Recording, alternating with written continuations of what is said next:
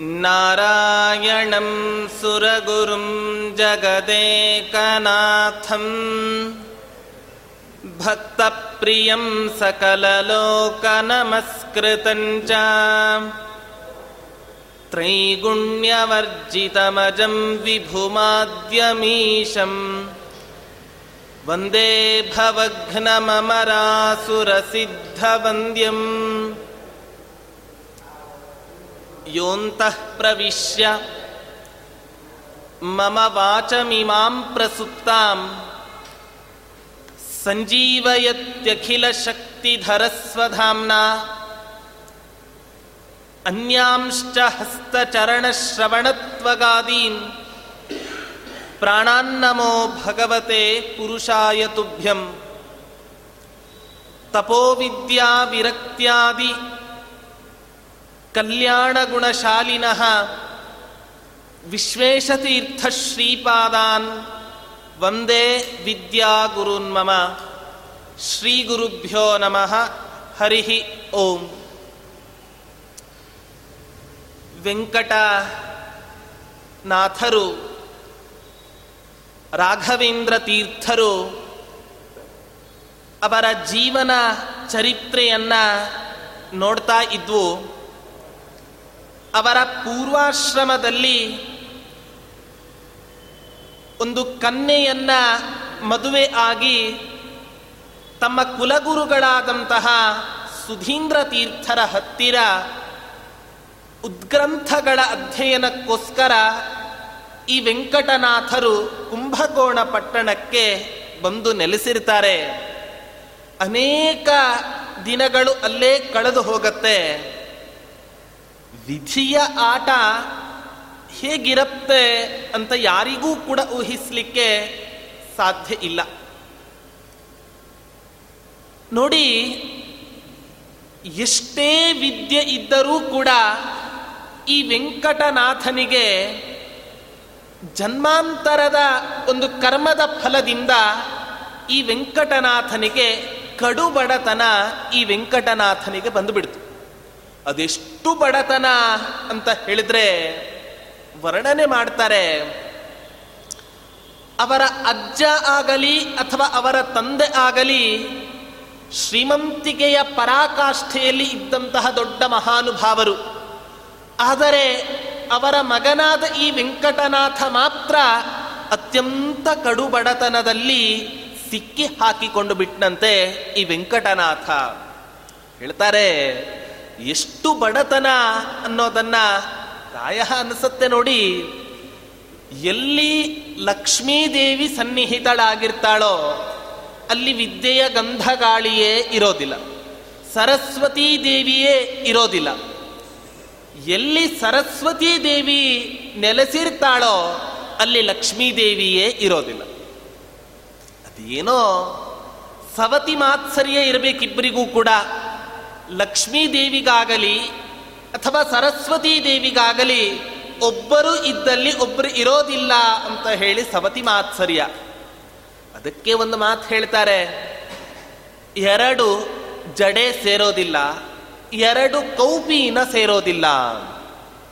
ಇದು ಯಾವತ್ತೂ ಕೂಡ ಒಂದಾಗ್ಲಿಕ್ಕೆ ಸಾಧ್ಯವೇ ಇಲ್ಲ.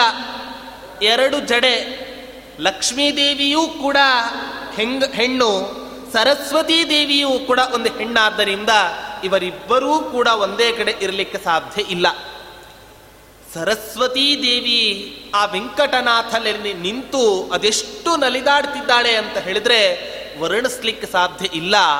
ಅಷ್ಟೇ ಕಡು ಬಡತನ ಈ ರಾಘವೇಂದ್ರ ತೀರ್ಥರ ಪೂರ್ವಾಶ್ರಮದಲ್ಲಿ ಅವರಿಗೆ ವಿಧಿಯ ಆಟದಿಂದ ಅವರಿಗೆ ಬಂದೋಯಿತು. ಅದೆಂಥ ಬಡತನ ಅನ್ನೋದನ್ನು ವರ್ಣನೆ ಮಾಡ್ತಾರೆ.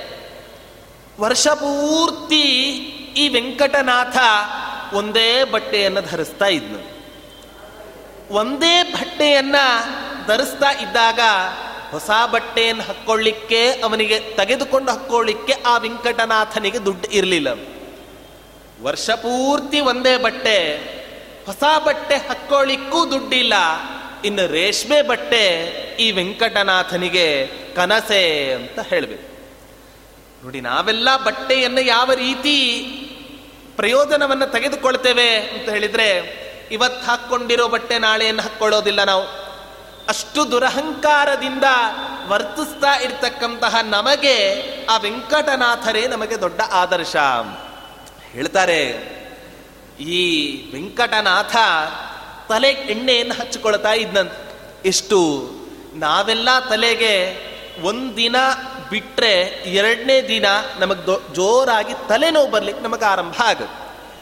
ದಶಮಿ, ಏಕಾದಶಿ, ದ್ವಾದಶಿ ಮೂರು ದಿನ ತಲೆಗೆ ಎಣ್ಣೆ ಹಚ್ಕೊಳ್ಳಿಲ್ಲ ಅಂತ ಹೇಳಿದ್ರೆ ತ್ರಯೋದಶಿ ದಿನ ಅದೆಷ್ಟು ತಲೆನೋವು ಬರುತ್ತೆ ಅನ್ನೋದು ನಮಗೆ ಗೊತ್ತು. ಆದರೆ ಈ ವೆಂಕಟನಾಥನ ಬಡತನ ಎಷ್ಟಿತ್ತು ಅನ್ನೋದನ್ನು ಹೇಳ್ತಾ ಇದ್ದಾರೆ, ತೈಲಾಭ್ಯಂಗಂ ವತ್ಸರಸ್ಯೈಕವಾರಂ ತನ್ನ ಅಭ್ಯಂಜನವನ್ನ ವರ್ಷಕ್ಕೆ ಒಂದು ಬಾರಿ ಮಾತ್ರ ಈ ವೆಂಕಟನಾಥರು ಮಾಡ್ಕೊಳ್ತಾ ಇದ್ರಂತೆ ತಮ್ಮ ಪೂರ್ವಾಶ್ರಮದಲ್ಲಿ. ವರ್ಷಕ್ಕೆ ಒಂದು ಬಾರಿ ತಲೆ ಎಣ್ಣೆಯನ್ನು ಹಚ್ಕೊಳ್ತಾ ಇರೋರಿಗೆ ಪ್ರತಿನಿತ್ಯ ಊಟದಲ್ಲಿ ತುಪ್ಪ ಸಿಗತ್ತೆ ಅಂತ ಹೇಳಬೇಕಾ? ತುಪ್ಪ ಅಲ್ಲ ತಿನ್ಲಿಕ್ಕೆ ಅವರಿಗೆ ಸಿಗುತ್ತಾ ಇರಲಿಲ್ಲಂತೆ ವೆಂಕಟನಾಥರಿಗೆ. ಇಷ್ಟು ಬಡತನ ಅಂತ ಹೇಳ್ತಾರೆ, ತಿನ್ನಲಿಕ್ಕೆ ಸಿಕ್ಕರೂ ಕೂಡ ಆ ತಿಂದ, ಆ ತಿನ್ನುವ ಪದಾರ್ಥವನ್ನ ಹಾಕಿಕೊಳ್ಳಲಿಕ್ಕೆ ಎಲೆ ಇರ್ತಾ ಇರಲಿಲ್ಲಂತೆ ಅವ ಇಂಕಟನಾಥರಿ. ಏನು ಮಾಡ್ತಾ ಇದ್ರು ಅಂತ ಹೇಳಿದ್ರೆ, ಯಾವ ಪದಾರ್ಥ ಇದೆನೋ ಅದೇ ಪದಾರ್ಥವನ್ನೇ ನೆಲದ ಮೇಲೆ ಹಾಕಿಕೊಂಡು ಆ ಪದಾರ್ಥವನ್ನ ಭೋಜನ ಮಾಡ್ತಾ ಇದ್ರಂತೆ ಈ ವೆಂಕಟನಾಥ. ಹೇಳ್ತಾ ಇದ್ದಾರೆ, ಮತ್ತಷ್ಟೇ ಅಲ್ಲ, ಕಾಲೇ ಕಾಲೇ ಲಭ್ಯತೆ ನಾಸ್ಯ ಭಕ್ತಂ ಪ್ರತಿನಿತ್ಯ ತಿನ್ಲಿಕ್ಕೆ ಸಿಗತ್ತೆ ಅಂತ ಅನ್ಕೋಬೇಕಾ? ಇಲ್ಲವೇ ಇಲ್ಲ. ಎಷ್ಟು ಸಿಕ್ಕರೆ ಉಂಟು ಇಲ್ಲದೆ ಹೋದ್ರೆ ಅವತ್ತಿನ ದಿನ ಉಪವಾಸವೇ ಗತಿ. ನಮಗೆಲ್ಲ ತಿಂಗಳಿಗೆ ಎರಡು ಉಪವಾಸ ಬಂದ್ರೆ, ಅಯ್ಯೋ ದೇವ್ರಿ, ಈ ಉಪವಾಸ ಯಾಕೆ ಬರುತ್ತೆ ಅಂತ ನಾವು ಅನ್ಕೋತೇವೆ. ಆದ್ರೆ ಈ ವೆಂಕಟನಾಥನಿಗೆ ಪ್ರತಿ ತಿಂಗಳು ಅದೆಷ್ಟು ಉಪವಾಸ ಬರ್ತಿತ್ತು ಅಂತ ಹೇಳಿದ್ರೆ, ಐದು, ಆರು ಉಪವಾಸ ಕಡಿಮೆ ಇಲ್ಲದಂತೆ ಈ ವೆಂಕಟನಾಥರಿಗೆ ಉಪವಾಸ ಬರ್ತಾ ಇತ್ತು. ನಾವೆಲ್ಲ ವಿಷ್ಣು ಪಂಚಕ ವ್ರತ ಒಂದು ವರ್ಷ ಮಾಡಿದ್ವಿ ಅಂತ ಹೇಳಿದ್ರೆ ಹತ್ತು ವರ್ಷನೋ ನೂರು ವರ್ಷನೋ ಮಾಡಿದ್ವೋ ಏನೋ ಅನ್ನುವಷ್ಟರ ಮಟ್ಟಿಗೆ ನಾವೆಲ್ಲ ನಮ್ಮನ್ನೇ ನಾವು ಹೊಗಳ್ಕೋತೇವೆ. ಆದ್ರೆ ಈ ವೆಂಕಟನಾಥನಿಗೆ ಅದೆಷ್ಟು ವರ್ಷ ತನಗೆ ಗೊತ್ತೇ ಇಲ್ಲದ ಹಾಗೆ ಆ ವಿಷ್ಣು ಪಂಚಕ ಮೊದಲಾದ ವ್ರತಗಳು ಅನಾಯಾಸವಾಗಿ ನಡೆದುಕೊಂಡು ಹೋಗ್ತಾ ಇತ್ತಂತೆ ಆ ವೆಂಕಟನಾಥನಿಗೆ ಅಂತ ಹೇಳ್ತಾ ಇದ್ದಾರೆ. ಅಷ್ಟೇ ಅಲ್ಲ ನೋಡಿ, ಒಂದೊಂದು ಸಲ ವಿಧಿ ನಮ್ಮನ್ನು ಎತ್ತಿ ಕುಣಿಸ್ಲಿಕ್ಕೆ ಆರಂಭ ಮಾಡ್ತು ಅಂತ ಹೇಳಿದ್ರೆ ಭೂತಾಯಿಯೂ ಕೂಡ ನಮಗೆ ಎದ್ದು ಬಂದು ಹೊಡಿತಾಳೆ ಅಂತ ತಿನ್ಲಿಕ್ಕೆ ಗತಿ ಇಲ್ಲ, ಏನಾದರೂ ದುಡಿದುಕೊಂಡು ತೆಗೆದುಕೊಂಡು ಬರೋಣ ಅಂತ ಹೇಳಿದ್ರೆ ಅದು ಆಗೋದಿಲ್ಲ ಈ ವೆಂಕಟನಾಥನಿಗೆ. ಎದೆಂಥ ಬಡತನ ಬಂತು ಅಂತ ಹೇಳಿದ್ರೆ ಬಟ್ಟೆ ಯಾವ ರೀತಿಯಾಗಿತ್ತು? ಚಿನ್ನೆ, ವಸ್ತ್ರೆ, ಭಿನ್ನ ಪಾನೀಯ ಪಾತ್ರೆ, ಜೀರ್ಣಸ್ಥಲ್ಯಾಂ ದಸ್ಯುಭಿರ ನಿಯಮಾನೆ ಬಟ್ಟೆ ಇತ್ತಂತೆ ಈ ವೆಂಕಟನಾಥನ ಹತ್ತಿರ. ಅದೆಂಥ ಬಟ್ಟೆ, ಹರಕು ಮುರುಕು ಬಟ್ಟೆಯನ್ನು ಧರಿಸಿಕೊಂಡಿದ್ರಂತೆ ಈ ವೆಂಕಟನಾಥ. ಅಷ್ಟೇ ಅಲ್ಲ, ಪಾತ್ರೆ, ಒಂದು ಪಾತ್ರೆ, ಆ ಪಾತ್ರೆಯೋ ತೂತಾದ ಪಾತ್ರೆ. ಲೋಟ ಒಂದು ಲೋಟ, ತೂತಾದ ಲೋಟ. ಮನೆ, ಹರಕು ಮುರುಕು ಮನೆ. ಇಂಥ ಮನೆಯಲ್ಲಿ ಇದ್ದಾಗ, ಈ ವೆಂಕಟನಾಥನ ಮನೆಯಲ್ಲಿ ಇದ್ದಾಗ, ಕಳ್ಳರು ಆ ತೂತಾದ ಪಾತ್ರೆ, ಹರಕು ಮುರುಕು ಬಟ್ಟೆಯನ್ನೂ ಕೂಡ ಬಿಡದೆ, ಅದನ್ನೂ ಕೂಡ ತೆಗೆದುಕೊಂಡು ಹೋಗಿಬಿಟ್ರಂತೆ ಆ ಕಳ್ಳರು. ಏನು ಹೇಳಬೇಕಿದಕ್ಕೆ ಅಂತ ಹೇಳ್ತಾರೆ. ಇಷ್ಟು ಕಡು ಬಡತನ ಈ ವೆಂಕಟನಾಥನಿಗೆ ಅವನ ಜೀವನದಲ್ಲಿ ಊಹಿಸಲಿಕ್ಕೂ ಕೂಡ ಸಾಧ್ಯ ಇಲ್ಲ. ಅಷ್ಟು ಬಡತನ ರಾಘವೇಂದ್ರ ತೀರ್ಥರು ತಮ್ಮ ಪೂರ್ವಾಶ್ರಮದಲ್ಲಿ ಅನುಭವಿಸ್ತಾ ಇದ್ದಾರೆ. ಅದನ್ನು ವರ್ಣನೆ ಮಾಡ್ತಾರೆ. ಪ್ರಾಯ ಮುಂದೆ ವೆಂಕಟನಾಥ ಸನ್ಯಾಸಾಶ್ರಮವನ್ನು ಸ್ವೀಕಾರ ಮಾಡಿದಾಗ ಒಂದೇ ಬಟ್ಟೆಯನ್ನೇ ಧರಿಸಬೇಕು. ತನ್ನದು ಅಂತ ಯಾವುದೂ ಕೂಡ ಆ ಸಮಯದಲ್ಲಿ ಇರೋದಿಲ್ಲ. ಅದಕ್ಕೋಸ್ಕರ ಈಗಲೇ ಇವನು ಸಿದ್ಧನಾಗಬೇಕಾಗಿದೆ. ಅದಕ್ಕೋಸ್ಕರವೋ ಏನೋ ಅನ್ನುವಂತೆ ಪರಮಾತ್ಮನೇ ಆ ವೆಂಕಟನಾಥನಲ್ಲಿ ಇದ್ದ ಅಲ್ಪ ಸ್ವಲ್ಪ ಸಂಪತ್ತನ್ನೂ ಕೂಡ ಆ ಪರಮಾತ್ಮ ಅಪಹರಣ ಮಾಡಿಕೊಂಡು ಬಿಡ್ತಾನೆ. ಶಾಸ್ತ್ರ ಹೇಳುತ್ತೆ, ಪರಮಾತ್ಮ ಯಾರಿಗೆ ಅನುಗ್ರಹವನ್ನ ಮಾಡಬೇಕು ಅಂತ ಅವನಿಗೆ ಅಪೇಕ್ಷೆ ಉಂಟಾಗತ್ತೋ ತಕ್ಷಣದಲ್ಲೇ ಅವರಿಗೆ ಮಾಡುವ ಮೊದಲ ಅನುಗ್ರಹ ಏನು ಅಂತ ಹೇಳಿದ್ರೆ ಅವರ ಹತ್ತಿರ ಇದ್ದ ಎಲ್ಲ ಸಂಪತ್ತನ್ನು ಕೂಡ ಅಪಹರಣ ಮಾಡ್ತಾನೆ. ಹೇಳುತ್ತೆ ಶಾಸ್ತ್ರ ಹೇಳುತ್ತೆ, ಯಸ್ಯಾನುಗ್ರಹಮಿಚ್ಛಾಮಿ ತಸ್ಯ ವಿತ್ತಂ ಹರಾಮ್ಯಹಂ, ಯಾರಿಗೆ ಅನುಗ್ರಹವನ್ನ ಮಾಡಬೇಕು ಅಂತ ನನಗೆ ಅನ್ನಿಸತ್ತೋ ಅವರಿಗೆ ಮಾಡುವ ಮೊದಲ ಅನುಗ್ರಹ ಏನು ಅಂತ ಹೇಳಿದ್ರೆ ಅವರ ಹತ್ತಿರ ಇದ್ದ ಎಲ್ಲ ಸಂಪತ್ತನ್ನು ಕೂಡ ಮೊದಲಿಗೆ ನಾನು ಅಪಹರಣ ಮಾಡ್ಕೋತೇನೆ. ಯಾವಾಗ ಅಪಹರಣ ಮಾಡ್ಕೋತೇನೋ ಅವಾಗ ಬಡತನದಿಂದಲೇ ಹೆಚ್ಚು ಪರಮಾತ್ಮನ ಹತ್ತಿರ ಮನಸ್ಸು ಹೋಗ್ಲಿಕ್ಕೆ ಸಾಧ್ಯ. ಕುಂತಿದೇವಿ ಪ್ರಾರ್ಥನೆಯನ್ನು ಮಾಡ್ತಾಳಂತೆ ಪರಮಾತ್ಮನ ಹತ್ತಿರ. ಅದೆಂಥ ಪ್ರಾರ್ಥನೆ? ಕೇಳ್ತಾಳಂತೆ ಮಹಾತಾಯಿಯಾದ ಕುಂತಿ ವಿಪದ ಸಂತುನ ಶಶ್ವತ್ ಅಂತ ಕೇಳ್ತಾಳ.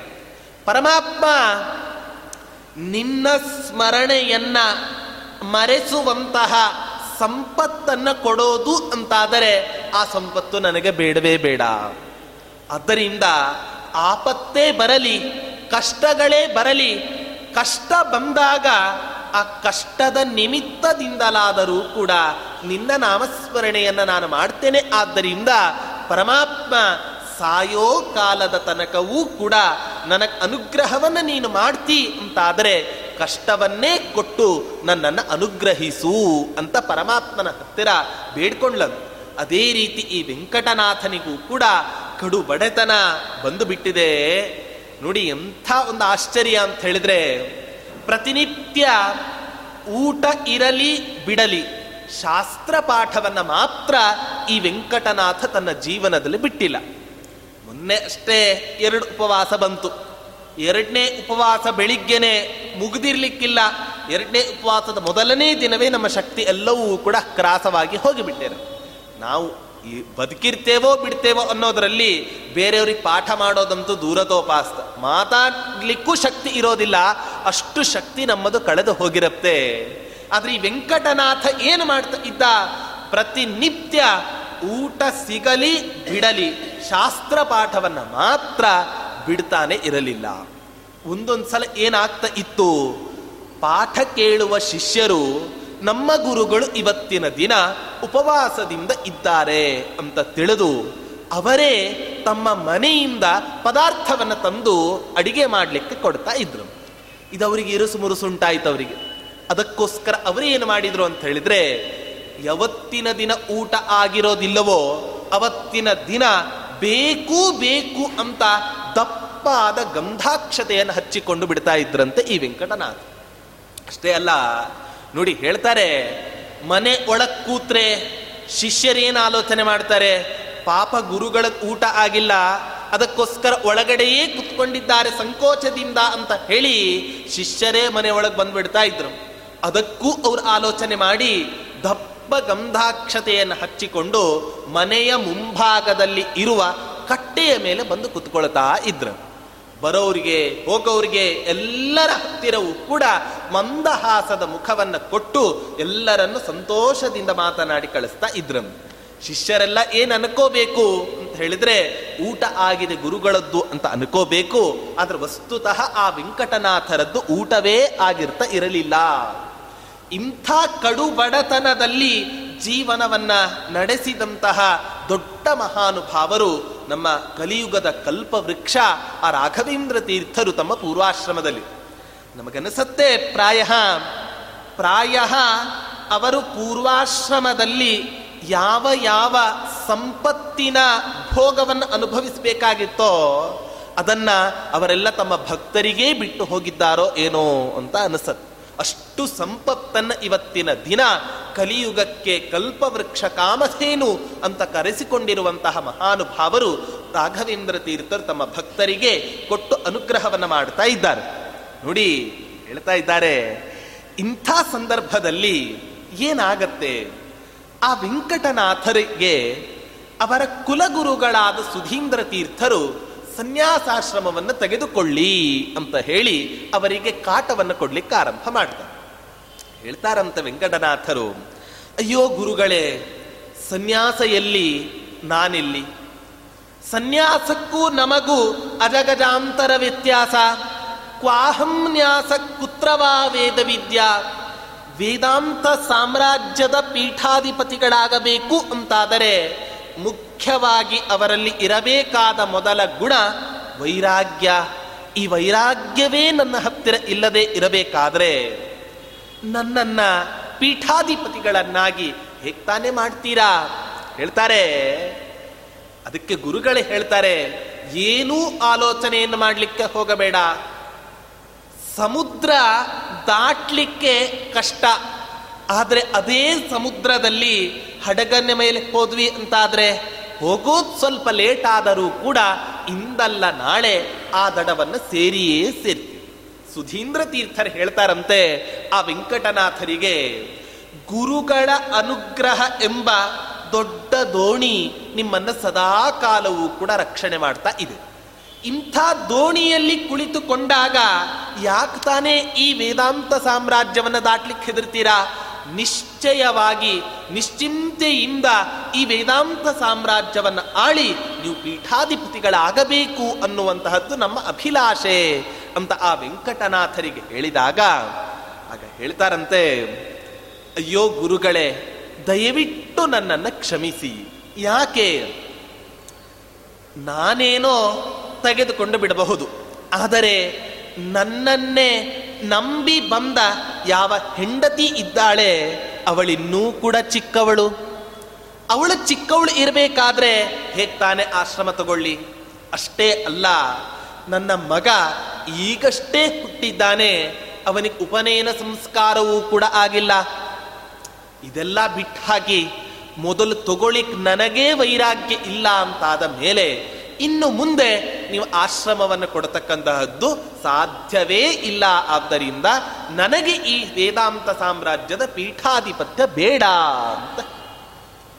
ನೋಡಿ, ಈ ರೀತಿಯಾಗಿ ಹೇಳಿದಾಗ ಗುರುಗಳು ಹೇಳ್ತಾರಂತೆ, ಗುರುಗಳ ಸಾಮರ್ಥ್ಯ, ಗುರುಗಳ ಅನುಗ್ರಹ ಇತ್ತು ಅಂತಾದರೆ ಏನು ಬೇಕಾದರೂ ಕೂಡ ನಾವು ನಮ್ಮ ಜೀವನದಲ್ಲಿ ಮಾಡಲಿಕ್ಕೆ ಸಾಧ್ಯ.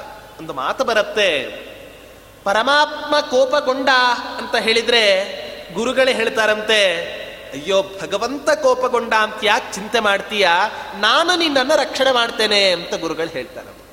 ಅದೇ ಗುರುಗಳು ಕೋಪಗೊಂಡ್ರು ಅಂತ ಬಿಟ್ರೆ ಪರಮಾತ್ಮ ಕಾಪಾಡೋದೇ ಇಲ್ಲ. ಹರೌರುಷ್ಟೇ ಗುರುಸ್ತ್ರಾತ ಗುರೌರುಷ್ಟೇ ನ ಕಷ್ಟನ. ಪರಮಾತ್ಮ ಕೋಪಗೊಂಡ ಅಂತ ಹೇಳಿದ್ರೆ ಗುರುಗಳೂ ಕೂಡ ನಮ್ಮನ್ನ ಕಾಪಾಡ್ದು ಆದ್ರೆ ಗುರುಗಳು ಕೋಪಗೊಂಡ್ರು ಅಂದ್ರೆ ಪರಮಾತ್ಮ ಮಾತ್ರ ನಮ್ಮನ್ನ ಕಾಪಾಡಲಾರ ಅಂದರೆ ಗುರುಗಳ ಸಾಮರ್ಥ್ಯ ಎಷ್ಟು ಇದೆ ಅನ್ನೋದಕ್ಕೆ ನಮಗೆ ದೊಡ್ಡ ನಿದರ್ಶನ ಆಗತ್ತೆ. ಗುರುಗಳ ಸಾಮರ್ಥ್ಯವನ್ನ ಹೇಳಬೇಕು ಅಂತಾದ್ರೆ ಎಷ್ಟು ಇದೆ ಗುರುಗಳಿಗೆ ಸಾಮರ್ಥ್ಯ ಎಷ್ಟು ಇರುತ್ತೆ ಅಂದ್ರೆ ಶಿಷ್ಯರ ಹಣೆ ಬರಹವನ್ನು ಕೂಡ ಬದಲಾಯಿಸಬಲ್ಲರಂತೆ ಗುರುಗಳು. ಸ್ವತಃ ಹಣೆ ಬರಹವನ್ನ ಬರೆದ ಬ್ರಹ್ಮನೇ ಒಂದು ಸಲ ಆ ಹಣೆ ಬರಹವನ್ನು ಬರದ ಅಂದ್ರೆ ವ್ಯತ್ಯಾಸ ಮಾಡಲ್ಲ. ಆದರೆ ಗುರುಗಳು ಮನಸ್ಸು ಮಾಡಿದರು ಅಂತ ಹೇಳಿದ್ರೆ ಶಿಷ್ಯನ ಹಣೆ ಬರಹವನ್ನು ಕೂಡ ವ್ಯತ್ಯಾಸ ಮಾಡಬಲ್ಲರು.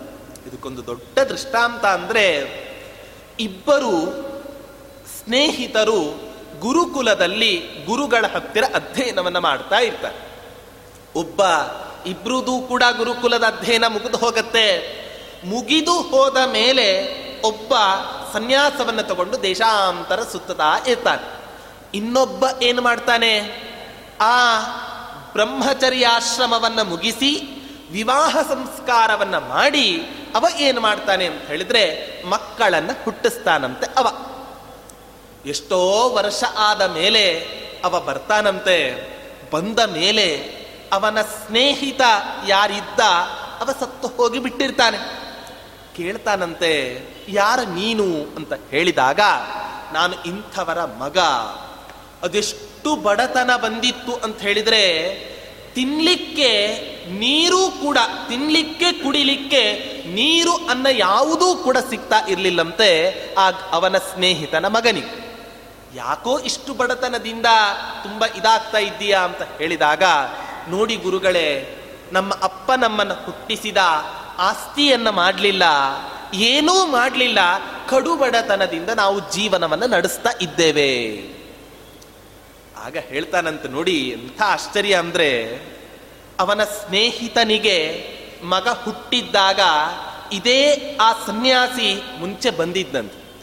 ಯಾವಾಗ ಮಗು ಹುಟ್ಟಿ ಮೂರು ದಿನಕ್ಕೆ ಸರಿಯಾಗಿ ಅವ ಬಂದಿದ್ದ. ಆಗ ಕೇಳ್ತಾನೆ, ಚತುರ್ಮುಖ ಬ್ರಹ್ಮದೇವರ ಬರ್ತಾರಂತ.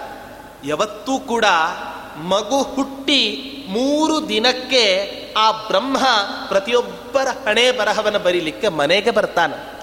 ಮನೆಗೆ ಬಂದಾಗ ಈ ಸನ್ಯಾಸಿ ಕೇಳ್ತಾನಂತೆ, ಯಾಕೆ ಬಂದಿ? ಹಣೆ ಬರಹ ಬರೀಲಿಕ್ಕೆ ಬಂದಿದ್ದೇನೆ. ಏನು ಬರೀತಿ? ಗೊತ್ತಿಲ್ಲ. ಏನು ಬರೀತಿ ಅಂತ ಗೊತ್ತಿಲ್ಲ, ಏನು? ಅಂತ ಕೇಳಿದಾಗ ಪರಮಾತ್ಮ ಏನು ಪ್ರೇರಣೆ ಮಾಡ್ತಾನೋ ಅದನ್ನು ನಾನು ಬರೀತೇನೆ, ಅಂತ ಬ್ರಹ್ಮದೇವರು ಹೇಳ ಒಳಗೆ ಹೋಗು ಹೋಗ್ ಹೋದ, ಬರೆದು ಬಂದ, ಏನು ಬರದಿ? ಹೇಳ್ತಾನಂತೆ ಬ್ರಹ್ಮ, ಇವನ ಜೀವನ ಹಸು ಕರುವಿನ ಮೇಲೆ ಇವನ ಜೀವನ ಅಂತ ಬರೆದು ಬಂದೆ. ಹೋಗ್ತಾನೆ, ಹೋದ ಮೇಲೆ ಎಷ್ಟೋ ದಿನಗಳಾದ ಮೇಲೆ ಅವ ಬರ್ತಾನೆ.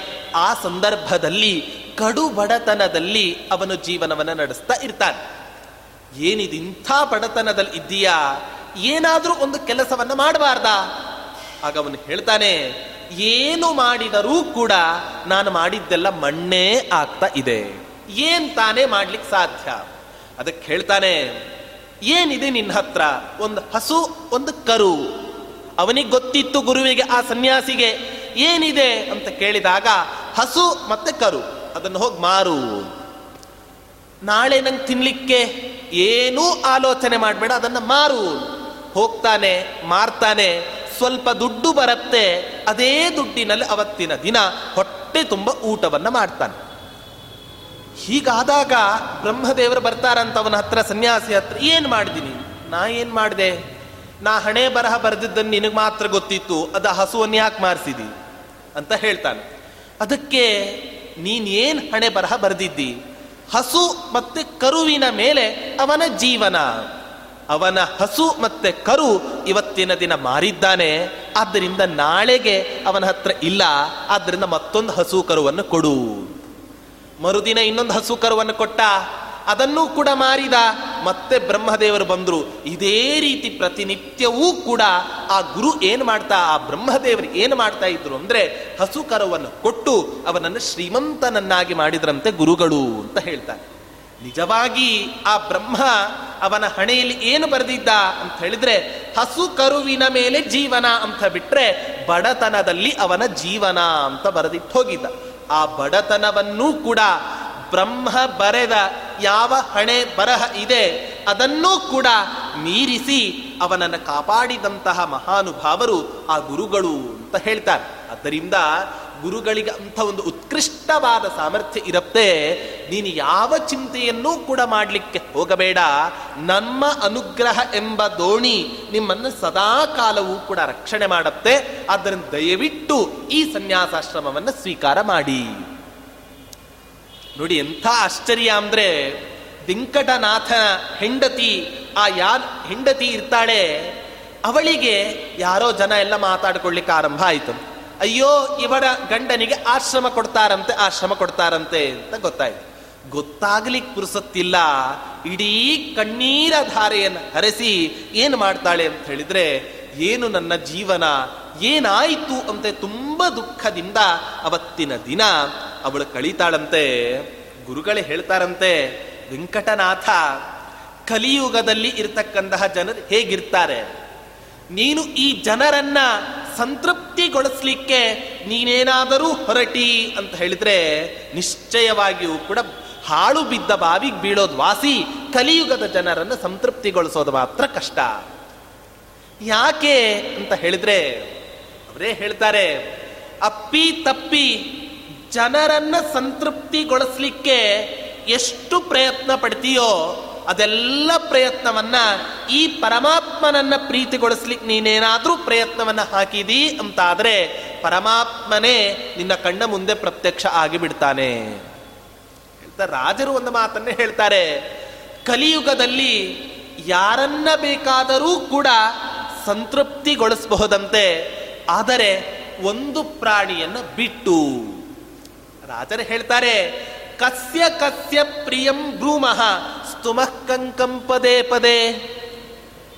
ಯಾರೋ ಒಬ್ಬರಿಗೆ ಸಂತೃಪ್ತಿ ಆಗೋದಕ್ಕೋಸ್ಕರ ಒಂದು ಮಾತನ್ನು ಹೇಳಿದ್ರೆ ಪಕ್ಕದವ್ರಿಗೆ ಸಿಟ್ಟು ಬರುತ್ತೆ, ಅವನನ್ನು ಮಾತಾಡಿಸಿದ್ರೆ ಇವನಿಗೆ ಸಿಟ್ಟು ಬರುತ್ತೆ, ಇವನನ್ನು ಮಾತಾಡಿಸಿದ್ರೆ ಅವನಿಗೆ ಸಿಟ್ಟು ಬರುತ್ತೆ ಆದ್ದರಿಂದ ಎಲ್ಲರಿಗೂ ಕೂಡ ಸಂತೋಷ ಆಗುವಂತೆ ಮಾತನಾಡ್ಲಿಕ್ಕೆ ಸಾಧ್ಯವೇ ಇಲ್ಲ. ಯಾಕೆ ಹೇಳಿದ್ರೆ ಕಲಿಯುಗದಲ್ಲಿ ಯಾರನ್ನ ಸಂತೋಷಗೊಳಿಸಿದರೂ ಕೂಡ ಒಂದು ಪ್ರಾಣಿಯನ್ನ ಮಾತ್ರ ಎಷ್ಟೇ ಸಂತೋಷಗೊಳಿಸಿದರೂ ಕೂಡ ಆಗೋದಿಲ್ಲ. ಅದು ಯಾವುದು? ಆ ಪ್ರಾಣಿಗೆ ಎರಡು ಕಾಲಿದೆ, ಎರಡು ಕೈ ಇದೆ, ಅದೇ ಮನುಷ್ಯ ಎಂಬ ಪ್ರಾಣಿ.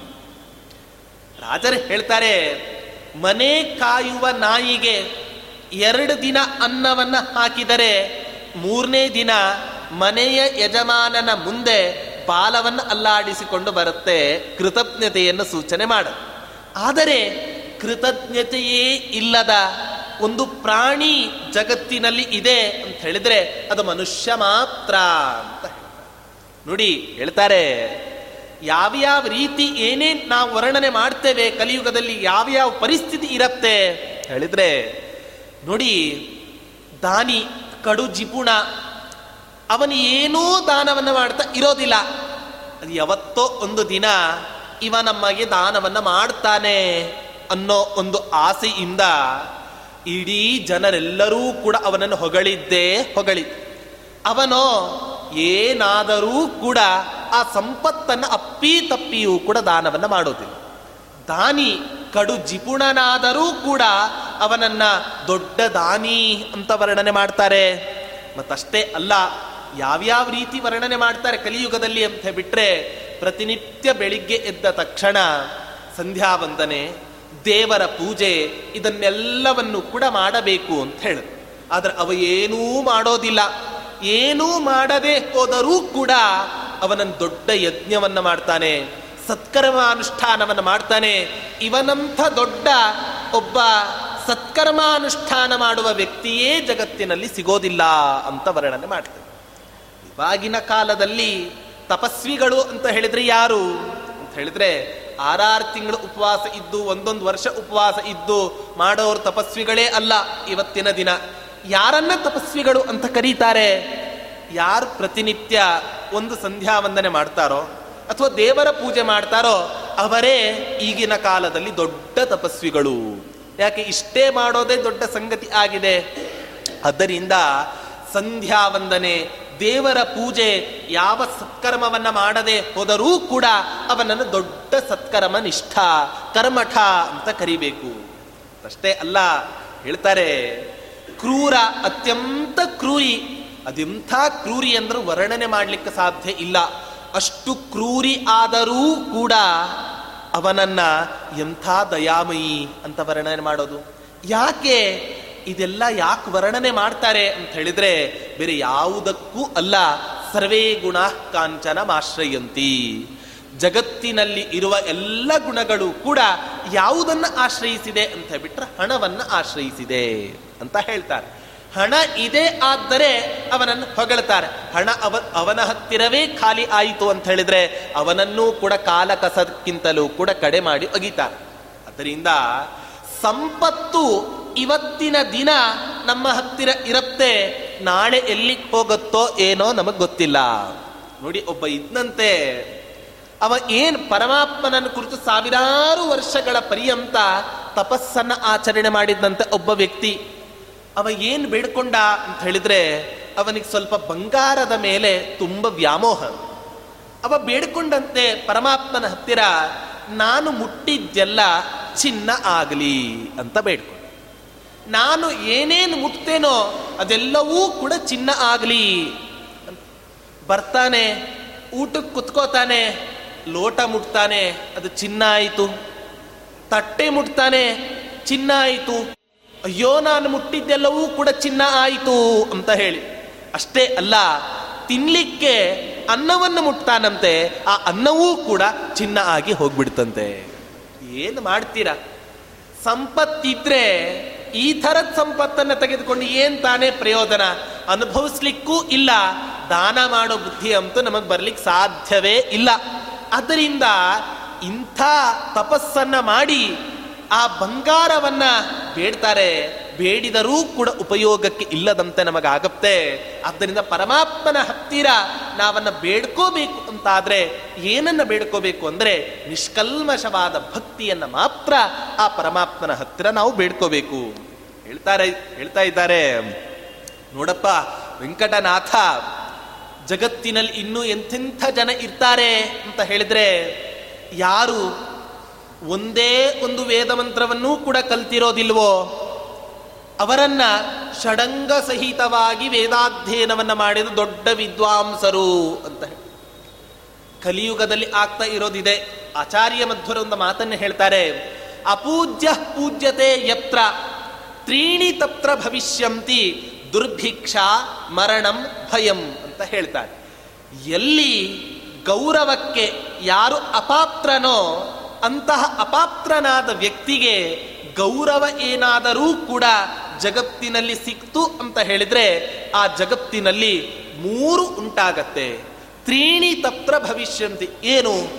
ನಮಗೆಲ್ಲ ಗೊತ್ತೇ ಇದೆ. ದುರ್ಭಿಕ್ಷೆ, ಮಳೆ, ಬೆಳೆ ಏನೂ ಇಲ್ಲದೆ ಆ ಜಗತ್ತಿನಲ್ಲಿ ಏನಾಗತ್ತೆ ಅಂತ ಬಿಟ್ರೆ ದುರ್ಭಿಕ್ಷೆ. ಅಷ್ಟೇ ಅಲ್ಲ, ಮರಣ, ಅಕಾಲದಲ್ಲಿ ಮರಣ ಬರುತ್ತೆ. ಭಯ ಯಾವ ಕೆಲಸವನ್ನ ಮಾಡಲಿಕ್ಕೆ ಹೊರಟರೂ ಕೂಡ ಆ ಕೆಲಸದಲ್ಲಿ ನಮಗೆ ಭಯ ಅನ್ನೋ ಉಂಟಾಗತ್ತೆ. ಆದ್ದರಿಂದ ಕಲಿಯುಗದಲ್ಲಿ ನಿಜವಾಗಿ ವೇದ ವೇದಾಂತಗಳನ್ನ ಕಲಿತ ವಿದ್ವಾಂಸರು ತುಂಬ ವಿರಳ ಸಂಖ್ಯೆಯಲ್ಲಿ ಇರ್ತಾರೆ. ಅಂಥವರನ್ನೆಲ್ಲ ನೋಡಿ ಎಂಥ ದೊಡ್ಡ ವೇದಾಂತ ವಿದ್ವಾಂಸರು ಅಂತೆಲ್ಲ ಹೊಗಳ್ತಾರೆ. ಆದ್ದರಿಂದ ಇಂಥ ಈ ಗೃಹಸ್ಥಾಶ್ರಮದಲ್ಲಿ ಇದ್ದು ಅವರನ್ನ ಅಂಗಲಾಚಿ ಬೇಡಿ ಜೀವನವನ್ನ ನಡೆಸ್ತೀಯೋ ಅಥವಾ ಪರಮ ಪವಿತ್ರವಾದ ಸನ್ಯಾಸಾಶ್ರಮವನ್ನು ಸ್ವೀಕಾರ ಮಾಡಿ ವೇದಾಂತ ಸಾಮ್ರಾಜ್ಯದ ಪೀಠಾಧಿಪತಿ ಆಗ್ತೀಯೋ ಆಲೋಚನೆಯನ್ನು ಮಾಡು. ಹೇಳ್ತಾರೆ, ಅಷ್ಟೇ ಅಲ್ಲ, ಗೃಹಸ್ಥನಾಗಿದ್ದಾಗ ಏನು ವೇದಾಂತವನ್ನು ಕೂಡ ಮಾಡಲಿಕ್ಕೆ ಸಾಧ್ಯವೇ ಇಲ್ಲ. ಯಾಕೆ? ಹೆಂಡತಿ ಬಿಡಬೇಕಲ್ವಾ? ಅರ್ಧಾಂಗಿ ಅಂತ ಕರೆಸಿಕೊಂಡು ಬಿಟ್ಟಿರ್ತಾಳೆ.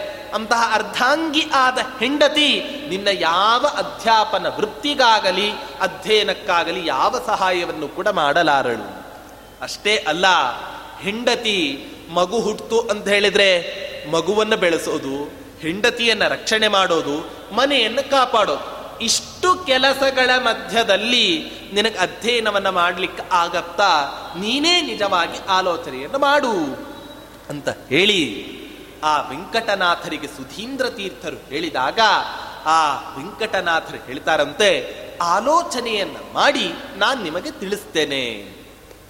ಅವತ್ತಿನ ದಿನ ರಾತ್ರಿ ಬರ್ತಾರೆ, ಹೆಂಡತಿ ಆ ಕಡೆ ಮುಖ ಮಾಡಿ ಮಲ್ಕೊಂಡಿದ್ದಾಳೆ, ಈ ವೆಂಕಟನಾಥರು ಈ ಕಡೆ ಮುಖವನ್ನು ಮಾಡ್ಕೊಂಡಿದ್ದಾರೆ. ಹೆಂಡತಿ ಚಿಂತೆ, ನನ್ನ ಗಂಡ ಎಲ್ಲಿ ಸನ್ಯಾಸವನ್ನು ತಗೊಂಡ್ಬಿಡ್ತಾನೋ. ಇವರಿಗೆ ಚಿಂತೆ, ಅಯ್ಯೋ ದೇವರೇ, ಈ ಸನ್ಯಾಸವನ್ನು ಹೆಂಗಾದ್ರೂ ತಪ್ಪಿಸ್ಕೋಬೇಕು ಗುರುಗಳು ಅವಾಗಲೇ ಆದೇಶವನ್ನು ಕೊಟ್ಟಿದ್ರಂತೆ ಈ ವೆಂಕಟನಾಥ ನನ್ನ ಉಪದೇಶವನ್ನು ಕೇಳಿ ನನಗೆ ಹೇಳದೆ ಗಂಡ ಹೆಂಡತಿ ಸಮೇತ ಎಲ್ಲಿ ಓಡ್ ಹೋಗ್ಬಿಡ್ತಾನೋ ಅಂತ ಹೇಳಿ ಅವರನ್ನ ರಕ್ಷಣೆ ಮಾಡಲಿಕ್ಕೆ ತಮ್ಮ ಶಿಷ್ಯರನ್ನೂ ಕೂಡ ನಿಯಮನ ಮಾಡಿದ್ರಂತೆ ಆ ಸುಧೀಂದ್ರ ತೀರ್ಥರು ಅಂತ ಹೇಳ್ತಾರೆ. ಹೀಗೆ ಆದಾಗ ಆ ಸುಧೀಂದ್ರ ತೀರ್ಥರ್ ಇದ್ದಾಗ ಆ ಅಕಾ ನಿದ್ದೆ ಹತ್ತಿ ಬಿಡತ್ತಂತೆ ಆ ವೆಂಕಟನಾಥನಿಗೆ. ಆ ರಾತ್ರಿ ಕಾಲದಲ್ಲಿ ವಿದ್ಯಾಭಿಮಾನಿ ದೇವತೆಯಾದ ಸರಸ್ವತಿ ದೇವಿ ಆ ವೆಂಕಟನಾಥನ ಕನಸ್ಸಿನಲ್ಲಿ ಬಂದು ಅವಳಿಗೆ ಉಪದೇಶವನ್ನು ಕೊಡಲಿಕ್ಕೆ ಆರಂಭ ಮಾಡ್ತಾಳಂತೆ ಆ ಸರಸ್ವತೀ ದೇವಿ. ಹೇಳ್ತಾರೆ, ಆ ಸರಸ್ವತೀ ದೇವಿ ಹೇಳ್ತಾ ಇದ್ದಾರೆ, ಅಪ್ಪ ವೆಂಕಟನಾಥ, ನೀನು ಸನ್ಯಾಸಾಶ್ರಮವನ್ನು ತೆಗೆದುಕೊಂಡು ಹೋಗದೆ ಹೋದ್ರೆ ಜಗತ್ತಿನಲ್ಲಿ ಯಾವ ರೀತಿಯ ಅಕಾಲದಲ್ಲಿ ಎಲ್ಲರೂ ಕೂಡ ಮರಣವನ್ನು ಹೊಂತಾರೋ ನಾನು ಕೂಡ ಹಾಗೆ ಸಾಯ್ಬೇಕಾಗತ್ತೆ. ಹೇಳ್ತಾರೆ, ಆ ವೆಂಕಟನಾಥನನ್ನು ಕುರಿತು ಹೇಳ್ತಾ ಇದ್ದಾರೆ ವೇದವ್ಯಾಸರೂಪಿ ಪರಮಾತ್ಮ ಭೂಮಿಯಲ್ಲಿ ಅವತಾರವನ್ನ ಮಾಡಿ ನನಗೆ ಮೊದಲು ಹುಟ್ಟಿಸಿದರು, ನನ್ನನ್ನು ಹುಟ್ಟಿಸಿದರು ಅಂತ ಅಷ್ಟೇ ಅಲ್ಲ, ಹುಟ್ಟಿಸಿದ ನನ್ನನ್ನ ಯಾವ ಈ ಮಧ್ವಾಚಾರ್ಯರು ಇದ್ದಾರೆ, ತಮ್ಮ ಅನುವ್ಯಾಖ್ಯಾನ, ಬ್ರಹ್ಮಸೂತ್ರ ಭಾಷ್ಯ, ಉಪನಿಷತ್ ಭಾಷ್ಯ ಮೊದಲಾದ ಗ್ರಂಥಗಳನ್ನು ಬರೆದು ನನಗೆ ಕನ್ಯಾವಸ್ಥೆಯನ್ನು ತಂದುಕೊಟ್ಟರು ಈ ಶ್ರೀಮದ್ ಆನಂದ ತೀರ್ಥ ಭಗವತ್ಪಾದಾಚಾರ್ಯರು ಅಷ್ಟೇ ಅಲ್ಲ, ನಂತರ ಬಂದ ಯಾವ ಆ ಟೀಕಾಕೃತ್ಪಾದರಿದ್ದಾರೆ ಆ ಟೀಕಾಕೃತ್ಪಾದರಿಂದ ನನಗೆ ಜೀವನದಲ್ಲಿ ಯೌವನ ಅನ್ನೋದು ದೊರಕ್ತು. ವೇದವ್ಯಾಸ ದೇವರು ನನ್ನನ್ನು ಹುಟ್ಟಿಸಿದರು, ಹುಟ್ಟಿಸಿದ ನನ್ನನ್ನು ಬೆಳೆಸಿದಂತಹ ಮಹಾನುಭಾವರು ಆನಂದ ತೀರ್ಥರು. ಯಾವಾಗ ಬೆಳೆಸಿದ್ರೋ ಯೌವನವನ್ನು ತಂದುಕೊಟ್ಟವರು ಯಾರು ಅಂತ ಹೇಳಿದ್ರೆ ಶ್ರೀಮಠ್ ಟೀಕಾಕೃತ್ಪಾದರು ನ್ಯಾಯಸುಧಾ. ಹಾಗೆ ಅನೇಕ ಟಿಪ್ಪಣಿ ಗ್ರಂಥಗಳನ್ನು ಬರೆದು ನನಗೆ ಯೌವನವನ್ನು ತಂದುಕೊಟ್ಟು ಬೆಳೆಸ್ತಾ ಬೆಳೆಸಿದರು ಶ್ರೀಮಠ್ ಟೀಕಾಕೃತ್ಪಾದರು ಅಷ್ಟೇ ಅಲ್ಲ, ವ್ಯಾಸತೀರ್ಥರೇ ಮೊದಲಾದಂತಹ ಮಹಾನುಭಾವರು. ನ್ಯಾಯಾಮೃತ ತರ್ಕ ತಾಂಡವ ತಾತ್ಪರ್ಯ ಚಂದ್ರಿಕಾ ಮೊದಲಾದ ಗ್ರಂಥಗಳನ್ನು ರಚನೆ ಮಾಡಿ ನನಗೇನಾಗಿದೆ, ನಾಟ್ಯವನ್ನು ಮಾಡಲಿಕ್ಕೆ ನನಗೊಂದು ಉತ್ತಮ ವೇದಿಕೆಯನ್ನು ಕಲ್ಪಿಸಿಕೊಟ್ಟಿದ್ದಾರೆ. ಅವರು ಹೋದ ಮೇಲೆ ನಾನು ಇವತ್ತಿನ ದಿನ ಅನಾಥಳಾಗಿ ಬಿಟ್ಟಿದ್ದೇನೆ. ಆದ್ದರಿಂದ ಇವತ್ತಿನ ದಿನ ಅನಾಥಳಾದ ನನ್ನನ್ನು ನೀನು ಬೆಳೆಸ್ತೀಯೋ ಅಥವಾ ಉಳಿಸ್, ಹಾಳು ಮಾಡ್ತೀಯೋ ನೀನೇ ಆಲೋಚನೆಯನ್ನು ಮಾಡು ಅಂತ ಹೇಳಿ ಆ ವೆಂಕಟನಾಥನಿಗೆ ವಿದ್ಯಾದೇವತೆಯಾದಂತಹ ಸರಸ್ವತಿ ದೇವಿ ಅವನಿಗೆ ಸಂದೇಶವನ್ನು ಕೊಡ್ತಾಳಂತೆ. ಸಂದೇಶವನ್ನ ಕೊಟ್ಟಾಗ ಏನು ಮಾಡಬೇಕು ಅಂತ ಆಲೋಚನೆಯನ್ನ ಮಾಡದೆ ಆ ವೆಂಕಟನಾಥ್ ತುಂಬ ಚಿಂತೆಯಲ್ಲಿ ಇರ್ತಾನಂತೆ. ಅಂಥ ಸಂದರ್ಭದಲ್ಲಿ ಕೊನೆ ಒಂದು ದಿನ ವಿಧಿಯ ಆಟಕ್ಕೆ ಹೇಳ್ತಾಳಂತ ಆ ಸರಸ್ವತೀ ದೇವಿ ಹೇಳ್ತಾಳಂತೆ, ಅಪ್ಪಿ ತಪ್ಪಿ ನೀನೇನಾದರೂ ಕೂಡ ಸನ್ಯಾಸಾಶ್ರಮವನ್ನು ಸ್ವೀಕಾರ ಮಾಡದೆ ಹೋದರೆ ಮಠಗಳ ಪರಿಸ್ಥಿತಿ ಈ ಯುಗದಲ್ಲಿ ಯಾವ ರೀತಿ ಆಗತ್ತೆ? ಹೇಳಿದ್ರೆ, ಇವತ್ತಿನ ದಿನ ಮಠ ಮಂದಿರಗಳಲ್ಲಿ ಏನು ಪ್ರತಿನಿತ್ಯ ಬೆಳಿಗ್ಗೆ ಎದ್ದ ತಕ್ಷಣವೇ ವೇದದ ಪಾರಾಯಣ, ಸ್ತ್ರೀಯರೆಲ್ಲರೂ ಕೂಡ ಭಜನೆ, ಪೂಜೆ, ಪುನಸ್ಕಾರ, ಶ್ರೋತ್ರಿಯರಿಗೆ ಆಶ್ರಯಗಳಾಗಿದೆನೋ ಮಠ, ನೀನು ಸನ್ಯಾಸವನ್ನು ತೆಗೆದುಕೊಳ್ಳದೆ ಹೋದರೆ ಈ ಮಠ ಮಂದಿರಗಳೆಲ್ಲವೂ ಕೂಡ ಸ್ಮಶಾನದಂತೆ ಆಗತ್ತೆ ಅಷ್ಟೇ ಅಲ್ಲ, ಸ್ಮಶಾನದಲ್ಲಿ ಯಾವ ರೀತಿ ನಾಯಿ, ಹಂದಿ ಇವೇ ಮೊದಲಾದ ಪ್ರಾಣಿಗಳು ಓಡಾಡಿಕೊಂಡು ಇರ್ತಾವೋ, ಅದೇ ರೀತಿ ನೀವು ಆಶ್ರಮವನ್ನು ತೆಗೆದುಕೊಳ್ಳದೆ ಹೋದರೆ ಇಡೀ ಮಠ ಮಂದಿರಗಳೆಲ್ಲವೂ ಕೂಡ ನಾಯಿಯ ಆವಾಸ ಸ್ಥಾನ ಆಗತ್ತೆ ಅಂತ. ಹೀಗೆ ಆ ಸರಸ್ವತಿ ದೇವಿ ಆ ವೆಂಕಟನಾಥನನ್ನ ಕುರಿತು ಅನೇಕ ರೀತಿಯಾಗಿ ಉಪದೇಶವನ್ನ ಕೊಡ್ತಾಳಂತೆ. ಆದ್ದರಿಂದ ಮತ್ತಷ್ಟೇ ಅಲ್ಲ, ಸರಸ್ವತೀ ದೇವಿ ಹೇಳ್ತಾಳೆ, ಯಾರು ಈ ರಾಮಚಂದ್ರ ದೇವರ ಪೂಜೆಯನ್ನು ಮಾಡ್ತಾರೋ, ಅವರಲ್ಲಿ ಸದಾ ಕಾಲವೂ ಕೂಡ ನಾನು ಸನ್ನಿಹಿತಳಾಗಿರ್ತೇನೆ. ಆದ್ದರಿಂದ ನಿಮ್ಮನ್ನ ನಾನು ಬಿಟ್ಟು ಹೋಗ್ತೇನೆ ಅನ್ನೋ ಹೆದರಿಕೆ ನಿಮಗೆ ಯಾವ ಕ್ಷಣದಲ್ಲಿಯೂ ಕೂಡ ಬೇಡ. ನೀವು ಸನ್ಯಾಸವನ್ನು ತೆಗೆದುಕೊಳ್ಳಲಿ ಪುರುಸೊತ್ತಿಲ್ಲ. ನಿಮ್ಮ ನಾಲಿಗೆಯಲ್ಲಿ ನಾನೇ ಸ್ವತಃ ಬಂದು ನೃತ್ಯವನ್ನ ಆಡ್ತೇನೆ. ಚಿಂತೆಯನ್ನ ಮಾಡಲಿಕ್ಕೆ ಹೋಗಬೇಡಿ ಅಂತ ಹೇಳಿ ಆ ವಿದ್ಯಾಭಿಮಾನಿ ದೇವತೆಯಾದಂತಹ ಸರಸ್ವತಿ ದೇವಿ ಆ ವೆಂಕಟನಾಥನಿಗೆ ಅಭಯ ಹಸ್ತವನ್ನು ಕೊಡ್ತಾಳೆ. ಯಾವಾಗ ಅಭಯ ಹಸ್ತವನ್ನು ಕೊಟ್ಟಳೋ ಕೊಟ್ಟ ತಕ್ಷಣವೇ ಆ ವೆಂಕಟನಾಥ ಸನ್ಯಾಸಾಶ್ರಮವನ್ನು ತೆಗೆದುಕೊಳ್ಳಲಿಕ್ಕೆ ಆರಂಭ ಮಾಡ್ತಾನಂತೆ. ಮಾಡಿದಾಗ ನೋಡಿ ಎಂಥ ಆಶ್ಚರ್ಯ ಅಂದರೆ ರಾಘವೇಂದ್ರ ತೀರ್ಥರ ತ್ಯಾಗವನ್ನ ನಾವು ಎಷ್ಟು ಸ್ಮರಣೆ ಮಾಡಿದರೂ ಕೂಡ ಅದು ಕಡಿಮೆಯೇ ಅಂತ ಹೇಳ್ತಾರೆ. ವಾಸ್ತವಿಕವಾಗಿ ಸುಧೀಂದ್ರ ತೀರ್ಥರು ರಾಯರಿಗೆ ಆಶ್ರಮವನ್ನು ಕೊಡೋದಕ್ಕಿಂತ ಮುಂಚೆನೆ ಒಬ್ಬರಿಗೆ ಆಶ್ರಮವನ್ನು ಕೊಟ್ಟು ಬಿಟ್ಟಿದ್ರು ಅವರ ಹೆಸರು ಯಾದವೇಂದ್ರ ತೀರ್ಥರು ಅಂತ ನಾಮಕರಣವನ್ನು ಮಾಡಿದ್ರು. ಗುರುಗಳ ಅಪ್ಪಣೆಯನ್ನ ಪಡೆದುಕೊಂಡು ಅವರು ಬದರಿಕಾಶ್ರಮಕ್ಕೆ ಹೋಗಿರ್ತಾರೆ. ಗುರುಗಳು ಮೊದಲೇ ಹೇಳ್ತಾರಂತೆ, ನಾನು ಆಶ್ರಮವನ್ನು ಕೊಟ್ಟಿದ್ದೇನೆ.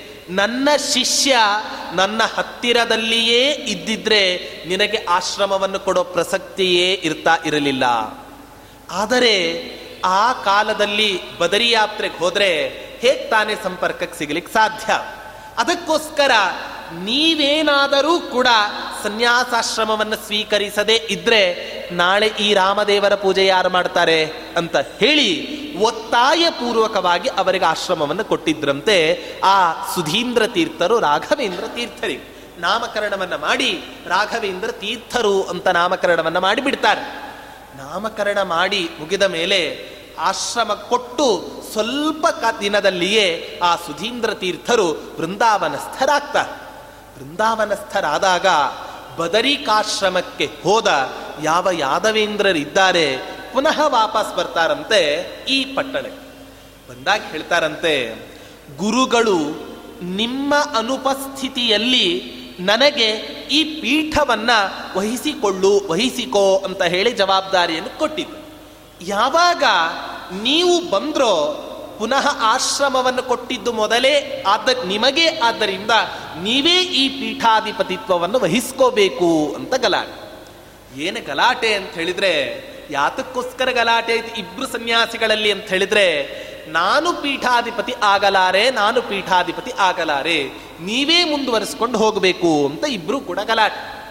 ಇವತ್ತಿನ ದಿನ ಈ ಪರಿಸ್ಥಿತಿ ಇದೆನಾ? ನನಗ್ ಬೇಕು ನನಗ್ ಬೇಕು ಅಂತ ನಾವೆಲ್ಲ ಒದ್ದಾಡ್ತಾ ಇರ್ತೇವೆ. ಆದರೆ ರಾಘವೇಂದ್ರ ತೀರ್ಥರ ಆ ತ್ಯಾಗದ ಭಾವನೆ ಪೀಠಾಧಿಪತಿತ್ವ ಕಾಲಿನ ಬುಡಕ್ಕೆ ಬಂದರೂ ಕೂಡ ಅದನ್ನ ನಯವಾಗಿ ತಿರಸ್ಕರಿಸಿ ಯಾದವೇಂದ್ರ ತೀರ್ಥರಿಗೆ ಕೊಡ್ಲಿಕ್ಕೆ ಹೋದಂತಹ ಮಹಾನುಭಾವರು ತ್ಯಾಗದ ಸ್ವರೂಪಿಗಳು ಆ ರಾಯರು.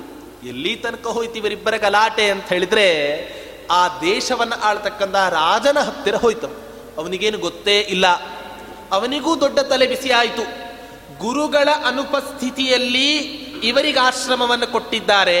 ಕೊನೆ ಕಾಲದಲ್ಲಿ ಗುರುಗಳ ಸೇವೆಯನ್ನು ಮಾಡಿದವರು ರಾಘವೇಂದ್ರ ತೀರ್ಥರು. ಆದ್ದರಿಂದ ರಾಘವೇಂದ್ರ ತೀರ್ಥರೇ ಆಶ್ರಮವನ್ನು ಆ ಪೀಠಾಧಿಪತಿಯಾಗಿ ಮುಂದುವರಿಬೇಕು ಅಂತ ಯಾದವೇಂದ್ರ ರಾಯರು ಹೇಳ್ತಾರೆ, ಅವರ ಅನುಪಸ್ಥಿತಿಯಲ್ಲಿ ನನಗೆ ಕೊಟ್ಟಿದ್ದಾದ್ದರಿಂದ ತಾತ್ಕಾಲಿಕ ಪೀಠಾಧಿಪತಿ ಮಾತ್ರ ನಾನು ಅವರೇ ಮುಂದುವರಿಸ್ಕೊಂಡು ಹೋಗ್ಬೇಕು. ರಾಜನಿಗೆ ಏನು ಮಾಡಬೇಕು ಅಂತ ಗೊತ್ತೇ ಆಗ್ಲಿಲ್ಲ. ಕೊನೆಗೆ ರಾಜ ಆಲೋಚನೆ ಮಾಡ್ತಾನೆ, ಏನು ಎಂಥ ನಿರ್ಣಯವನ್ನು ತೆಗೆದುಕೊಳ್ತಾನೆ ಅಂತ ಹೇಳಿದ್ರೆ, ಯಾದವೇಂದ್ರ ಅಂದ್ರೆ ಯಾರು? ಕೃಷ್ಣ ಪರಮಾತ್ಮ. ಯದುಕುಲದಲ್ಲಿ ಅವತರಿಸಿದಂತಹ ಮಹಾನುಭಾವ ಯಾದವೇಂದ್ರನಾದವನು ಯಾರು? ಕೃಷ್ಣ. ಕೃಷ್ಣ ಯಾವತ್ತಾದರೂ ರಾಜನಾದ್ನ? ಯಾವತ್ತೂ ಕಿಂಗ್ ಆಗಲಿಲ್ಲ. ಕಿಂಗ್ ಮೇಕರ್ ಆಗಿಯೇ ಎಲ್ಲವನ್ನೂ ಕೂಡ ನಿಯಂತ್ರಣ ಮಾಡ್ತಾ ಇದ್ದ. ಆದರೆ ರಾಘವೇಂದ್ರ ಅಂದ್ರೆ ರಘುಕುಲದಲ್ಲಿ ಹುಟ್ಟಿದ ಮಹಾನುಭಾವ ರಾಮಚಂದ್ರ ಅಯೋಧ್ಯ ಪಟ್ಟಣವನ್ನು ಸಾವಿರಾರು ವರ್ಷಗಳ ಪರ್ಯಂತ ಆಳಿದ. ಆದ್ದರಿಂದ ಯದುಕುಲ ಶ್ರೇಷ್ಠನಾದ ಕೃಷ್ಣ ರಾಜ್ಯ ಆಳಲಿಲ್ಲ. ಆದ್ದರಿಂದ ಯಾದವೇಂದ್ರರು ನಿಮಗೆ ಮಾರ್ಗದರ್ಶನವನ್ನು ಮಾತ್ರ ಮಾಡ್ತಾರೆ ಕೃಷ್ಣ ಪರಮಾತ್ಮನಂತೆ. ರಾಘವೇಂದ್ರ ರಾಮಚಂದ್ರ ಯಾವ ರೀತಿಯಾಗಿ ಅಯೋಧ್ಯ ಪಟ್ಟಣವನ್ನ ಆಳಿದನೋ ಅದರಂತೆ ರಾಘವೇಂದ್ರರಾದ ನೀವು ಕೂಡ ಈ ನೀವೇ ಪೀಠಾಧಿಪತಗಳಾಗಿ ಮುಂದುವರಿಬೇಕು ಅಂತ ಹೇಳಿ ರಾಜ ಆದೇಶವನ್ನು ಕೊಡ್ತಾನೆ ಅಂತ ಹೇಳ್ತಾರೆ. ಎಲ್ಲರೂ ದಿಗ್ಭ್ರಾಂತರಂತೆ. ರಾಜನ ಮುಖ ಕಮಲದಿಂದ ಇಂಥ ಆದೇಶ ಬರುತ್ತೆ ಅಂತ ಕನಸಿನಲ್ಲಿಯೂ ಕೂಡ ಊಹಿಸಿರಲಿಲ್ಲ ಆ ರಾಘವೇಂದ್ರ ತೀರ್ಥರು ಅಂತ ಹೇಳ್ತಾರೆ. ಅಂಥ ರಾಘವೇಂದ್ರ ತೀರ್ಥರೇ ಮುಂದೆ ಪೀಠಾಧಿಪತಿಗಳಾಗಿ ಅನೇಕ ಗ್ರಂಥಗಳನ್ನು ನಿರ್ಮಾಣ ಮಾಡಿ ಇವತ್ತಿನ ದಿನ ನಮಗೆ ಕೊಟ್ಟಿದ್ದಾರೆ. ಅದು ಒಂದೇ ಒಂದು ಮಾತನ್ನು ಹೇಳಬೇಕು ಅಂತ ಆದ್ರೆ ಇವತ್ತಿನ ದಿನ ಟೀಕಾಕೃತ್ಮಾದರೂ ರಚನೆ ಮಾಡಿದ ಯಾವ ಶ್ರೀಮನ್ ನ್ಯಾಯಸುಧಾ ಗ್ರಂಥ ಇದೆ, ಅದನ್ನ ಪರಿಮಳ ಇಲ್ಲದೇನೆ ರಾಘವೇಂದ್ರ ತೀರ್ಥರು ಬರೆದ ಯಾವ ಪರಿಮಳ ವ್ಯಾಖ್ಯಾನ ಇದೆ ಆ ಪರಿಮಳ ವ್ಯಾಖ್ಯಾನ ಇಲ್ಲದೆ ನ್ಯಾಯಸುಧಿಯನ್ನು ಸಂಪೂರ್ಣವಾಗಿ ನಮಗೆ ಅಧ್ಯಯನ ಮಾಡಲಿಕ್ಕೆ ಸಾಧ್ಯವೇ ಇಲ್ಲ. ರಾಯರು ವರ್ಣನೆ ಮಾಡ್ತಾರೆ ನ್ಯಾಯಸುಧಾ ಗ್ರಂಥವನ್ನ. ಹೇಳ್ತಾರೆ, ಅವಧೂತ ಶಿರೋಮಣಿಗಳು ಒಂದು ಮಾತನ್ನು ಹೇಳ್ತಾರೆ, ಯಾರು ಶ್ರೀಮನ್ಯ ಟೀಕಾಕೃತ್ಪಾದರು ರಚನೆ ಮಾಡಿದ ನ್ಯಾಯಸುಧಾ ಗ್ರಂಥವನ್ನ ತಮ್ಮ ಜೀವನದಲ್ಲಿ ಯಾರು ಅಧ್ಯಯನ ಮಾಡ್ತಾರೋ, ಅವರು ಅವರ ಜಾತಕವೇ ವ್ಯತ್ಯಾಸ ಆಗಿ ಹೋಗುತ್ತೆ. ಏನಾಗುತ್ತೆ? ಎಲ್ಲ ಗ್ರಹಗಳೂ ಕೂಡ ಏಕಾದಶ ಮನೆ, ಹನ್ನೊಂದನೇ ಮನೆಯಲ್ಲಿ ಇದ್ದು ಆ ನ್ಯಾಯಸುಧಾ ಗ್ರಂಥವನ್ನು ಅಧ್ಯಯನ ಮಾಡುವ ವ್ಯಕ್ತಿಗೆ ಸಂಪೂರ್ಣ ಅನುಗ್ರಹವನ್ನು ಮಾಡ್ತಾರೆ. ಎಲ್ಲ ಪುರೋಹಿತರು ಕೂಡ ಸಂಕಲ್ಪವನ್ನು ಮಾಡಿಸ್ತಾರೆ. ಏನಂತ? ಯೇ ಯೇ ಗ್ರಹ, ಅರಿಷ್ಟ ಸ್ಥಾನೇಶು ಸ್ಥಿತಾ, ತೇಷಾಂ ಗ್ರಹಾಣಾಂ ಸಕಾಶಾತ್, ಶುಭ ಏಕಾದಶ ಸ್ಥಾನ ಫಲಾವಾಪ್ತ್ಯರ್ಥಂ. ಯೇ ಯೇ ಗ್ರಹ ಶುಭಸ್ಥಾನೇಶು ಸ್ಥಿತಾಹ ತೇಷಾಂ ಗ್ರಹಾಣಾಂ ಸಕಾಶ ಶುಭ ಏಕಾದರ ಸ್ಥಾನ ಫಲಾವಾಪ್ತಿರ್ತಂ ಅಂದರೆ ಎಲ್ಲ ಗ್ರಹಗಳೂ ಕೂಡ ನನ್ನ ಜಾತಕದ ಹನ್ನೊಂದನೇ ಮನೆಯಲ್ಲಿ ಬಂದು ನನಗೆ ಅನುಗ್ರಹವನ್ನು ಮಾಡಲಿ ಅಂತ ಪ್ರಾರ್ಥನೆಯನ್ನು ಮಾಡ್ಕೋತಾರಂತೆ. ಅಂತಹ ಅನುಗ್ರಹ ಯಾವಾಗ ಆಗತ್ತೆ ಅಂತ ಹೇಳಿದ್ರೆ ಶ್ರೀಮಠ್ ಟೀಕಾಕೃತ್ಪಾದರು ರಚನೆ ಮಾಡಿದ ನ್ಯಾಯಸುಧಾ ಗ್ರಂಥದ ಅಧ್ಯಯನವನ್ನು ಯಾರು ಮಾಡ್ತಾರೋ ನಿಶ್ಚಯವಾಗಿಯೂ ಕೂಡ ಅವರಿಗೆ ಇಂಥ ಅನುಗ್ರಹ ಆಗತ್ತೆ ಅಂತ ಅವಧೂತ ಶಿರೋಮಣಿಗಳು ವರ್ಣನೆಯನ್ನು ಮಾಡ್ತಾರೆ. ಅಂಥ ಗ್ರಂಥವನ್ನ ರಾಯರು ವರ್ಣನೆ ಮಾಡ್ತಾರೆ. ಈ ನ್ಯಾಯಸುಧಾ ಗ್ರಂಥವನ್ನ ನೋಡ್ತಾ ಇದ್ರೆ ನೋಡ್ತಾ ಇದ್ರೆ ಬರೀತಾನೇ ಇರಬೇಕು ಅಂತ ಅನಿಸತ್ತೆ, ಆ ಪೆನ್ನಿಗೆ ವಿಶ್ರಾಂತಿಯೇ ಸಿಗಲಾರದು. ಹೇಳ್ತಾರೆ, ಪ್ರತ್ಯಕ್ಷರಂ ಪ್ರತಿಪದಂ ಅನೇಕಾಕೂತಿ ಗರ್ಭಿತ ಪ್ರತಿಭಾತಿ ಸುಧಾ ಅಥಾಪಿ ಗ್ರಂಥಾಲ್ಪತ್ವಾಯನೋಚ್ಯತೆ ಪ್ರತಿ ವಾಕ್ಯ ಅಲ್ಲ ಪ್ರತಿ ಪದ ಅಲ್ಲ ಟೀಕಾಕೃತ್ಪಾದರು ರಚನೆ ಮಾಡಿದ ಪ್ರತಿಯೊಂದು ಅಕ್ಷರವೂ ಕೂಡ ಅನೇಕ ಗಹನವಾದ ಅಭಿಪ್ರಾಯಗಳಿಂದ ಕೂಡಿದ ಮಾಧ್ವ ಸಿದ್ಧಾಂತದ ದೊಡ್ಡ ಮೇರು ಗ್ರಂಥ ಅಂತ ಬಿಟ್ಟರೆ ಅದು ಶ್ರೀವನ್ಯಾಯಸುಧಾ ಗ್ರಂಥ. ಬರೀತಾ ಹೋದರೆ ರಾಯರ ವ್ಯಾಖ್ಯಾನವನ್ನು ಯಾರು ಓದೋದೇ ಇಲ್ಲ. ಯಾಕೆ ಅಷ್ಟು ವಿಸ್ತಾರವಾಗಿ ಬರೆದು ಬಿಟ್ಟಿದ್ದಾರೆ ಅಂತ ಹೇಳಿ ಯಾರೂ ಕೂಡ ಈ ವ್ಯಾಖ್ಯಾನವನ್ನೇ ಓದಲಾರರು. ವ್ಯಾಖ್ಯಾನವನ್ನೇ ಓದದೆ ಹೋದರೆ ಆ ಗ್ರಂಥವನ್ನು ಓದೋದಂತೂ ದೂರತೋಪಾಸ್ತ ಅಂತ ಹೇಳಿ ಗ್ರಂಥಾಲ್ಪತ್ವಾಯ ನೋಚ್ಚತೆ ಅಂತ ಹೇಳ್ತಾ ಇದ್ದಾರೆ. ಅಂತಹ ದೊಡ್ಡ ದಿವ್ಯ ಗ್ರಂಥ, ಆ ಶ್ರೀಮನ್ ನ್ಯಾಯಸುಧಾ ಗ್ರಂಥ, ಅಂತಹ ಗ್ರಂಥಕ್ಕೆ ಪರಿಮಳ ಎಂಬ ವ್ಯಾಖ್ಯಾನವನ್ನು ಬರೆದು ಕೊಟ್ಟು ಇಡೀ ಮಾಧ್ವ ಸಮುದಾಯಕ್ಕೆ ಅನುಗ್ರಹ ಮಾಡಿದ ಕಲಿಯುಗದ ಕಲ್ಪ ವೃಕ್ಷ ಕಾಮಧೇನು ಅನ್ನುವಂತಹ ಪದ ಸಾರ್ಥಕ ಆಗತ್ತೆ ಆ ರಾಘವೇಂದ್ರ ತೀರ್ಥರಿಗೆ. ನಮ್ಮದೆಲ್ಲ ಎಂಥ ಪರಿಸ್ಥಿತಿ ಅಂತ ಹೇಳಿದ್ರೆ, ನಾವೆಲ್ಲ ಕಲ್ಪವೃಕ್ಷದ ಅಡಿಯಲ್ಲೇ ಕುತ್ಕೊಂಡಿದ್ದೇವೆ. ರಾಯರ ಕಲ್ಪವೃಕ್ಷ ಮಧ್ವಾಚಾರ್ಯರ ಶಾಸ್ತ್ರ ಗ್ರಂಥಗಳ ಕಲ್ಪವೃಕ್ಷದ ಕೆಳಗೆ ಕುತ್ಕೊಂಡಿದ್ದೇವೆ. ಆದರೆ ಅದು ಕಲ್ಪವೃಕ್ಷ ಅನ್ನೋದು ಮಾತ್ರ ನಮಗೆ ಗೊತ್ತಿಲ್ಲ. ಅಂಥ ಒಂದು ದುರ್ದೈವ ನಮ್ಮದು. ಎಂಥ ದುರ್ದೈವ ಅಂತ ಹೇಳಿದ್ರೆ ನೋಡಿ, ಒಬ್ಬ ಗಾರೆ ಕೆಲಸವನ್ನ ಮಾಡುವಂತ ಒಬ್ಬ ವ್ಯಕ್ತಿ ಇದ್ದ ಪ್ರತಿನಿತ್ಯ ಕೆಲಸವನ್ನ ಮಾಡ್ತಾ ಇದ್ದ ಅವತ್ತಿನ ದಿನ ತುಂಬ ಕೆಲಸವನ್ನ ಮಾಡಿ ಒಂದು ಮರದ ಕೆಳಗೆ ಬಂದು ಕುತ್ಕೋತಾನೆ. ಭಾರೀ ಆಯಾಸ ಆಗಿರತ್ತೆ. ಅಯ್ಯೋ, ಪರಮಾತ್ಮ, ಕುಡಿಲಿಕ್ ನೀರ್ ಸಿಕ್ಕ್ರೆ ಅಂತ ಅನ್ಕೊಂಡಂತ. ಅನ್ಕೊಳ್ಳಿಕ್ ಪುರುಸತ್ತಿಲ್ಲ, ಆ ವೃಕ್ಷದ ಕೆಳಗೆ ನೀರಲ್ಲ, ಅನೇಕ ವಿಧವಾದ ಕುಡಿಯುವಂತಹ ದ್ರವ್ಯ, ಹಾಲು, ಹಣ್ಣಿನ ರಸ ಎಲ್ಲವೂ ಕೂಡ ಸಿಗ್ತವೆ. ಬಾಯಾರಿಕೆ ಇಂಗ್ ಹೋಯಿತು. ಇಂಗಿ ಹೋದ ತಕ್ಷಣ ಬಾಯಾರಿಕೆ ಹೋದ್ಮೇಲೆ ಏನು? ಅಯ್ಯೋ, ಪರಮಾತ್ಮ, ತಿನ್ಲಿಕ್ಕೇನಾದರೂ ಸಿಕ್ಕಿದ್ರೆ ಅಂತ. ಪಂಚಭಕ್ಷ ಪರಮಾನ್ನಗಳು ಉತ್ಪತ್ತಿಯಾಯಿತು. ಹೆದರಿಕೆ ಆಗ್ಲಿಕ್ಕೆ ಆರಂಭ ಆಯ್ತಂತವನಿಗೆ, ಅಯ್ಯೋ ದೇವ್ರೇ, ಈ ಮರದಲ್ಲಿ ಏನಾದರೂ ಕೂಡ ಭೂತ ಇದೆನಾ?